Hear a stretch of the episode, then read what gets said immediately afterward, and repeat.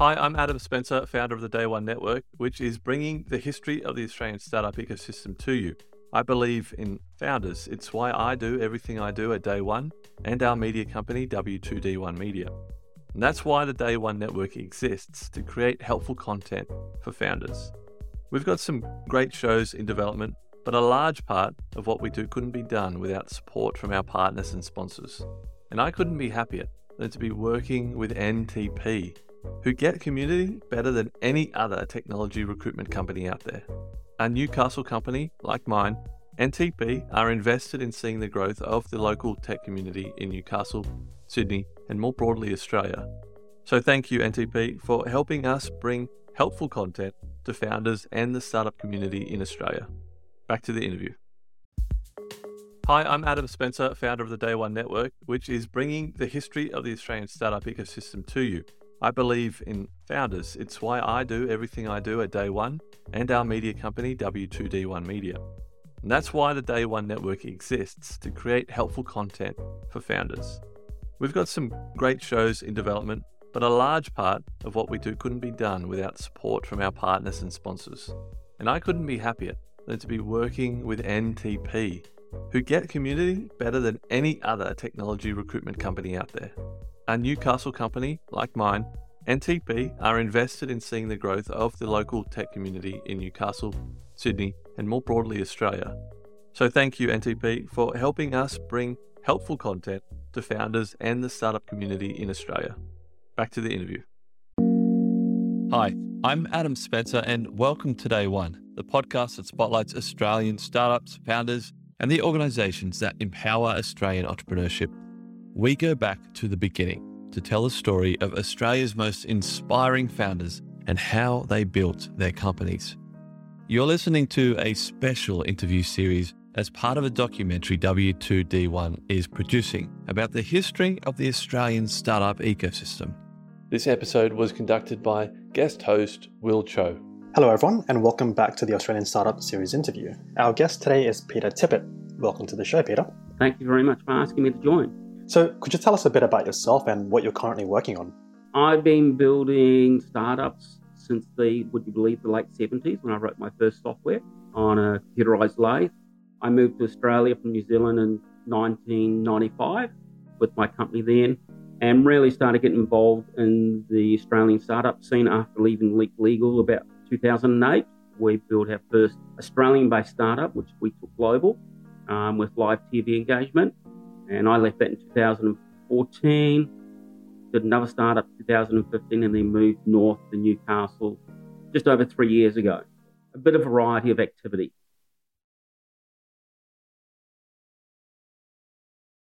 You've been an entrepreneur, a serial entrepreneur at that for about five decades now. And so you've seen the start of the whole ecosystem. What has it been like and how has it, has it, how has it evolved? Um, well, would you believe I built my first computer when I was 17? Would you believe it was one megahertz processor with 128 bytes of memory? Wow. And a hexadecimal keypad. I wrote my first commercial software on the Apple II. And that's when I first learned the experience of IP theft, where company says they'll sell it, and then three months later they come out, oh, we can't sell it. Then three months later they came out with their own version, and about 70% was my code. Wow. Yeah, so I've been through what they call the Web 1, Web 2, and I'm actually in the process, would you believe, of building a Web 3 business right now. Wow. Every single one. Yep. Was it difficult creating uh, software back then, launching your own products? Because you mentioned there was a, a, business that took your software. Was there much support structures around you? There was nothing. I was in New Zealand. I was building software for companies, and I actually even built my own accounting software company, which I started in '87, and that's why I came across there in '95 with it. That business today is still in business. Hmm. I left that in 2000 due to different experiences, but back then you weren't called a startup you were just a business. Mm, just a small business. Just a small business. Um, I wrote like a web server to my accounting software in 96 and came runner up in the Channel 9 Software Awards, but that was all the only accolade you could get. Mm. And everything was bootstrapped. Yeah. When would you say that things started to kick off and what we had some semblance of a community start to rise? Um, when I left Legal 2008 and joined the startup, It was based around the 80 20 rule as a public unlisted company. So they raised some money from non sophisticated investors. And that was an experience to see how that worked, but I wouldn't do it again. We ended up with 180 shareholders, and managing shareholders is a nightmare, Hmm. especially when things don't go well because at the GFC hit about five months after raising the money. Yeah. But out of that came our live TV engagement, um, which we took global. People have seen it on the cricket for about six years as the viewer's verdict, where the commentator asked the TV audience what they thought. Um, and we had clients like UFC, Disney, NBC, Red Bull, Fox Sports using our software around the world. Oh. It was all started by us actually getting on a plane 2010 in August. We flew to Boston to meet the chief marketing officer of UFC. We pulled out the iPad and say, here's your TV screen. Gave him the phone and said, tell us who's going to win the fight. And basically did it. We switched it around, tried to sell, and that was on an iPhone 3. Two minutes later, he says, um, can you put it on our next event in Indianapolis in four weeks' time? We went, yeah, no trouble. Walked out the door and went, oh God. We hadn't even put it on a TV screen yet. um, we delivered that one month later and had it working. Wow. And that idea started back, would you believe, only in April 2010. So 2010, April, we started it. We were on air with UFC in September. Wow. Six months later, we were in Brazil with Miss USA doing 65,000 votes a second Yeah. on Amazon and hammering that away as our first real test of what we had developed. Um, but we must raised most of our money offshore after that. We raised, I think, about $18 million. Why was that? Why did you go offshore? Was it just a lack of capital in Australia? Lack of capital, the market was only just starting here, and we had connections into Silicon Valley. Um, but a lot of our money actually came out of Canada because it was the TV executives and the TV investors that were backing us at that point. Hmm. basically. And I was part of TIE as well in Australia, which is an entrepreneurial network. And we were doing mentoring and helping other startups. In those early days, it was young, there was no structure yet, and there was the level of experience. Um, what we see today is we're basically on that third cycle of experience. Yeah. But back then, there was no real founders. And as Nicky Blackbird can tell you, raising a fund at that time was, it took him a year. Yeah. And basically, when we dealt with offshore, like we did one deal, would you believe, in 15 minutes for one and a half million dollars. Wow. And it was in our bank account seven days later. Why is that the case? I mean, it seems that Australia seems to lag behind the rest of the world. I've heard some guests say between 10 to 15 years. Would you would you agree with that? Uh, yes and no. There are some here that are, take a chance and go with it, are moving quick. It's just the difference of volume of capital. Um, like Airtree's announcement yesterday for 35 million for Web3. Well, in the last four weeks, $7 billion US has been allocated to Web3 projects as funding. Yeah. Um, it's just the scale difference. Um, and basically, we're, we're only on second generation founders. We haven't even hit third generation founders. Where you got to think in the US, they're on like 10th cycle. Hmm. It's just experience and the willingness, but also the amount of capital. Yeah. Do you think then then it kind of roots towards like a cultural problem? Australian founders and investors just don't have the risk appetite. Yeah, I'm. I was doing the raising for this business last year. We had a couple of people put money in, and then when we went back and says this is where we're going with Web three with NFTs, basically only one of them wanted to come in. The other ones go, no, I don't get it. I don't want to play in that world yet. Hmm. And to the point, our pitch deck has actually been structured so it's orientated just for the people who understand Web three.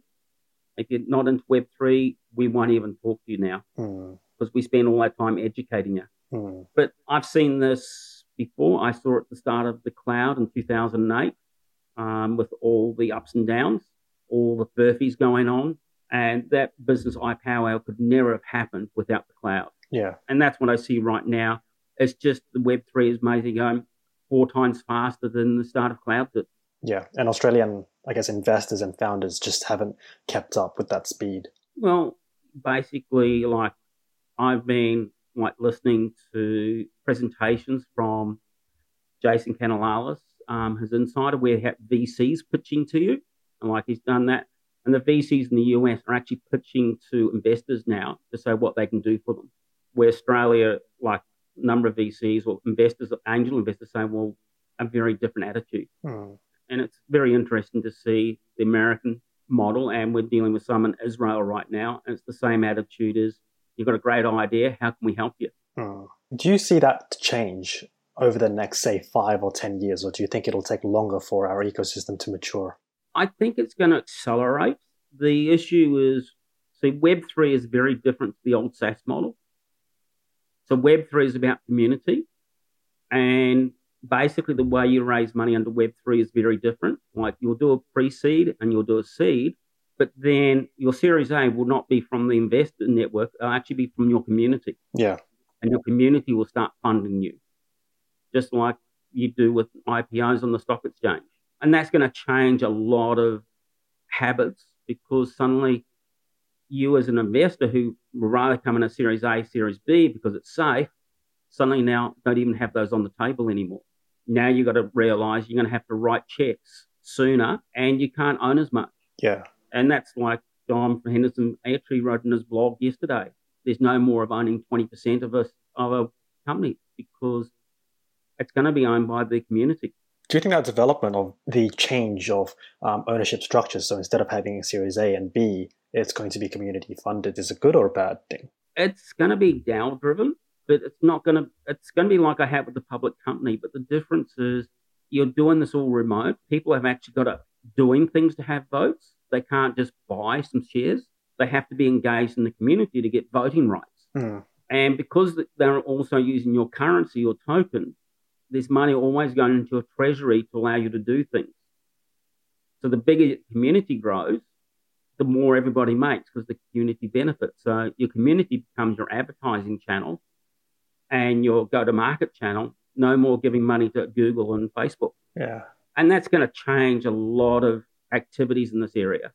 It's quite interesting and quite fun for this massive change. Do you think then, with the rise of technologies like this, then I guess geographical ecosystems won't necessarily matter as much. There's no, there's, there's no point having like an Australian ecosystem, an American ecosystem, Israeli, and so on. You know, it'll be like a lot more connected. Like we've already got used to it with COVID. Like the business I'm building could not existed without the effect of COVID on people's attitude. Because basically pre-COVID, only 5% of teachers believed they could teach yoga and wellness online. Mm. COVID, now over 90% of them can do it and they believe it can be done. That's the change. We as a people now accept online, like you and me doing an interview. Yeah. Normally, that we would have been sitting in a room together, face to face, and doing this, not doing it over an internet connection where you're in Sydney, I'm in basically Newcastle, two and a half hours distance apart. Yeah. And it's like my team, even though they're around Newcastle, we don't actually the time we spend face to face maybe once every two to three weeks. Yeah. Uh, and we could be spending face to face, but we don't because we find it's more efficient working remote. Yeah. And that's going to change. Like I'm talking to a company in Israel right now. I after this interview, I've got a call with lawyers in Switzerland to set up the foundation for this project. Basically, it's a global activity, and my shareholders, well, the DAO owners, will be all over the world as well. Mm. So it's a very different. This Web three is going to it's becoming back to the pure idea of the internet of being decentralized, but now an organizational activity. The infrastructure can support it. So now about how we think organizationally and behaviorally, which is very different to caring about the tech now. Yeah. Tech's the easy part. So far, we've been talking about the support structures and infrastructure of founders and investors. What about government? Do you see them as a key player in Web3? Uh, yes. The issue they've got is the speed of Web3. Like, who would have thought six months ago NFTs would have done what they've done now, where this month, last month, they did $9 billion in transaction volume just on OpenSea. But you can see, like, India yesterday announced that they're going to do a 30% tax on crypto. So they can start taxing you um, because that's the only way they're going to get access to it, which means inherently they're going, well, it's here, the Pandora's box open. We can't put it away. We've got to manage it. The problem is government's moves too slow, and companies are going to work really hard to manage that. Yeah. Um, like for us, like us looking at Switzerland. Why? Well, Crypto Valley in Switzerland is like where Ethereum and all them are. And there's a lot of talent there, but there's also the legal structures are there. We were considering Singapore three months ago, but Singapore's been changing the rules. And that's a big difference. It's interesting that you you mentioned this because it sounds like there will be a brain drain towards geographies that are more friendly, that have more friendly policies. Well, we won't, we're not moving ourselves. We'll keep a subsidiary here, which is running the business and doing everything. Mm. The engineering will spread around the world because that talent is talent. And with the whole online world, it doesn't matter where it is anymore, as Atlassian can tell you. So that's a big change and all that. So, yeah, it, it's a real headache in that way. And basically, we just got to deal with it. Yeah. So, Peter, what we're doing with this podcast is to document as accurately and truthfully as possible the history of our ecosystem mm-hmm. to inform where to go in the future. And we're trying to reach all the corners of the ecosystem from founders, investors, policymakers, and students. Pick any one of those or all of them. What's on your mind that you feel like all of them need to hear? Well, I say I moved out of the Sydney startup scene three and a half years ago. So I haven't been networking, haven't done the face to face the same. And I found in the regional, there is a lot of talent up here, but it's not noticed. And that talent's having to go to the city. But now with remote, we don't have to. And I think basically COVID is allow allows now regional to actually be thought about properly, um, which has been the major issue, as I see for regional. Regional is now valuable, like the facilities we got, like the university here in Newcastle, the whole top floor of a brand new building is dedicated to co-working space with the latest technology available. And then the three floors below have got all the creative industries. So you've got access to green screen rooms, sound recordings, video, and the people who are doing it. The creators and that, which is what Web3 really supports, are going to come from those places. Mm. And that's the thing. And like in the Hunter where we're doing, there's a lot of heavy deep tech going on. But I've noticed it's very much from being in Sydney to being regional. Regional feels as though it's forgotten. Hmm. So what I'm hearing is even though there is this greater recognition of regional ecosystems and talent due to COVID, it still largely goes unnoticed compared to the metro areas. Yeah. Well, you look at what Tech Central's doing. It'll centralize and pull lots of people in. The brain drain is going to come out of the regional, but a lot of people go, well, I don't want to go to the city. I want to have a lifestyle. Hmm. And I can have a lifestyle by working remotely. So then the whole centralization model starts to break down. But then the issue is it's face-to-face networking is the most powerful tool to communicate like. It's been easier for me to talk to investors internationally than to talk locally. Hmm. Because internationally they're already used to doing Zoom calls. And I'm doing that on a regular basis where down in Sydney I have really haven't really tapped the investment community in Sydney at all, which is a very different thought process. Like, I'm only two and a half hours away, but I'd rather deal with other people around the world. Hmm. So it's a very different game. Yeah. What sort of form would you want the recognition to come in? Is it infrastructure development? I think it's more like I can see what in Newcastle we've got Diffuse, we've got Camplify that's now public. We've got a lot of the startups are starting to appear like they're on people's radars and getting acquired or invested in. And the money's actually coming internationally. Like some of those checks have been 20 million checks, $20 million. That will start getting us recognition, but it's a slow process. Mm. And that's the whole thing. It is a lot slower than being in Sydney, where you're basically in those hubs where you're face to face, the speed of communication, the speed of growth is substantially faster. Yeah. As I talk about, when you're doing it through this, your bandwidth is through a little pipe, but when you're face to face, the pipe is massive and the amount of information that you can pass. Um, and that's why face to face networking or going to face to face events works so well. Yeah. But like, I got to come down to an event next month. I got to be there for three days, I've got to pay for four nights accommodation in Sydney. That's twelve hundred dollars. Thank you very much. Yeah. And that's the other thing. It's just for regional travel becomes annoying. Like my co-founder lives in Byron. It's just allowing greater greater use of technology really to facilitate the process instead of having to physically just be there. That's the disadvantage of regional. Yeah, and we're a lot more overpaid with remote. I still find the Zoom models and that are very they're the best we have right now. Yeah. I did research in video conferencing, would you believe, back in 2001. wow. The team I have, we built a, a whole video conference system for Doctors Without Borders, and I had a Sun Micro as the machine encoding everything. Yeah. Like a Sun mini computer, which is the size of the filing cabinet. and your video size was 240 by 320. We now are doing video at 720 and 15 frames per second still, um, which is basically where we get fatigue because we're only operating at 15 frames per second when we're video conferencing. Yeah. And we see it 24 frames per second. Technology's got to go through another jump that then Australia has an NBN that's not that fast. I'm a Kiwi. My brother-in-law rubs it in every time I go over there. He says, "Oh, come here and have a play of my system." He's got a fibre to the house, one gigabit synchronous connection. it's like to your house. My laptop died three hours before flying to NZ. My screen died.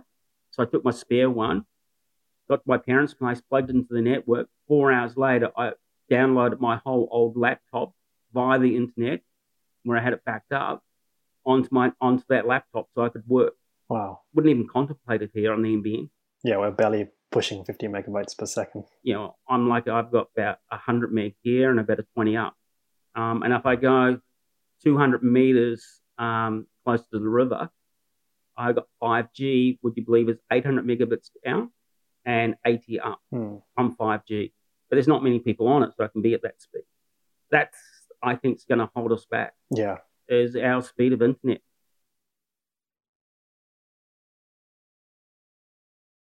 So, lastly, Peter, this is the advice question. If a brand new entrepreneur or founder came to you, you know, given all your experience, mistakes, and wins, what's one piece of advice you'd want to give them to increase their chances of success? Tap into the mentor network. Like I'm a mentor at the university, and we run a program called Venture Mentor Services where they allocate two or three mentors to a startup. So you don't get one-eyed view; you get a view from three different people. So you actually get a proper view of what's happening. And that's to me is talking to other people who who have been there, but they're not over far ahead of you. They may be three months or six months or 12 months ahead of you. So they're about your pain. Um, too many of them mentors are advisors. They're accountants or lawyers and all that. And they'll give you what advice, but you want founders, people who've been there and felt the pain, have the scars. And I got a lot of them mm-hmm. over the years, but it's been able to get to those, but it's so hard because there's so many startups being created every week and there's only so many founders. I'm part of a thing called Lunch Club. And every Thursday at 12 o'clock, I'm connected with somebody randomly. And we have a half hour talk or an hour's talk about things. It's just teaching new founders, just connect with people. And it's not about going to networking events because you only get to talk to them for five minutes and you're going to move on to the next one. Somewhere where you can actually talk to a founder for an hour. Yeah. How would you suggest that the startups differentiate themselves? Uh, most startups don't know what they're building in reality until they've built it and then they realize, then they find the piece, the little gem, the diamond in the rough. But most, you've all got to go through the pain. We all tell us we've got to go through MVP, we've got to go through the lean canvas, we've got to go through all those processes. And we do is all online and all that. But you got to do. You just got to start. Yeah. And if you don't start, well, you're not going to get anywhere. Just the act of starting is the most powerful thing. And being serious about it. Yeah. So many companies, I've got this thing. And I says, okay, and what are you doing? Oh, I've got my full time job. So I says, well, then you're not passionate about what you're about to build, are you? Yes, I am. Well, why you still got your full time job? You've got to pay the bill. Well, then work out how you get the point where you don't have to worry about the bills. Either raise some money or get a co founder or work out a way. Move back home with the young. Like I'm in my early 60s. I'm starting again. i have building another startup from scratch. I'm lucky I've got, I can look at my father. He was wiped out at 55 in his business, with the engineering business, restarted at 60. When he passed away last year, he was in his early 80s. Um, my mum's got a couple of million dollars to live off for the rest of her life. And that traveled the world and built some great products. So the age is not the barrier. The barrier is people's attitude. Hmm. It's like the old adage if, if you really want it, you'll find a way to make it happen. Yeah. And if you can talk to people who have actually gone through it, then you can feel confident. That's the hardest thing is actually feeling as though you're not an imposter. And that's what a lot of I've seen, like I did um, the females founders mentoring, just getting her to think, just getting to think beyond the box for what she, her normal job is. And what she ended up was way beyond what she thought and then bringing her back to reality. But allowed her to go through that experience of expanding way beyond what she could ever think of doing. Then coming back and says, well, how can we test it and make it work and understand and get feedback? And just think of building a website. And I says, well, why not just, you've got an Instagram, you're already using Instagram, why not just use that as your little test site? And away she went. Because it's not engineering, it's actually understanding your users. Yeah. And that's the hardest thing to get people to understand. Go and talk to people. Yeah. I used to get sick of when startups come and says, oh, I can't talk to you about my idea, but I've got a really great idea. like, oh, you've got to sign an NDA. Well, that's not going to happen. Silly things like that happen and still happen. Yeah. It's been a pleasure having you on the show, Peter. Thank you very much. What's next for you? Ah, uh, well, I've got a call with Zurich shortly. Talk about foundation structure, but we're still we're raising money at the moment before we do our IDO or IEO, depending on if we can be accepted onto exchange, which is showing interest. Because um, at the end of the day, we intend to support the yoga teachers so they actually get real income. Um, because now their online classes are now an asset. Mm. Um, and as soon as you turn something into an asset, there's amazing stuff you can do it. And we've already proved that with the last six months of the data we've got. A yoga studio teacher, like a teacher with a, a one class, their class is worth has an asset value of ten thousand dollars. Wow. So the thing about the first time those teachers who are teaching are now building an asset, which theoretically they could actually borrow against to buy a house. Who would have thought that? Yeah. That's how big a game changer I'm seeing in this whole world right now is IP is now able to be put in the hands of regular people to convert into assets instead of the top musicians that have been doing it for the last 20 years or TV shows. Mm. Regular people can access the same type of capability now. And it's not hard to create content now. Yeah. Just look at us doing this podcast. Yeah. Where could the audience go if they wanted to learn more and connect with you? Um, easiest way is my LinkedIn profile, is Peter Tippett. Easy to find. Um, or my Twitter handle is Peter underscore Tippett. To our audience, I hope that you found it incredibly valuable. Until next time.